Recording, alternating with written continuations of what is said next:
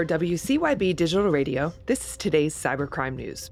A Los Angeles man was sentenced to 96 months in federal prison for committing a series of frauds, including one in which he SIM swapped victims. The schemes defrauded hundreds of victims through online scams and unauthorized intrusions into victims' digital accounts, including social media account takeovers, Zelle payment fraud, and impersonating Apple support, according to a Department of Justice news release.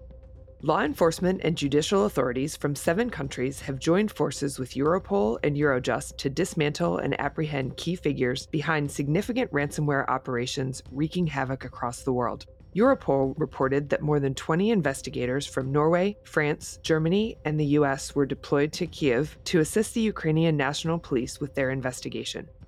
Andrew Mann, 28, of Derry, New Hampshire, pleaded guilty in federal court to passport and wire fraud while awaiting a trial for cyber attack on his former employer, Motorola. The Register reports that while working for the Massachusetts Port Authority, Mann sent spoofed emails to Motorola employees designed to steal login credentials and allowing access to source code. Unknown hackers reportedly targeted Japan's Aerospace Explorations Network. Nikkei Asia reports that no data leaks have been confirmed, but the government and relevant authorities continue to investigate to identify the source of the attack.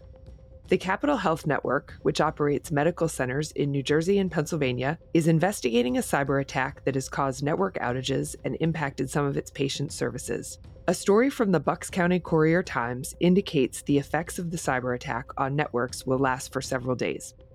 Newsday has reported that First American Title Insurance has agreed to pay New York State a million dollars after a 2019 data breach. The fine is a penalty for violating the state's cybersecurity regulation, which requires companies to meet minimum standards for protecting consumer data.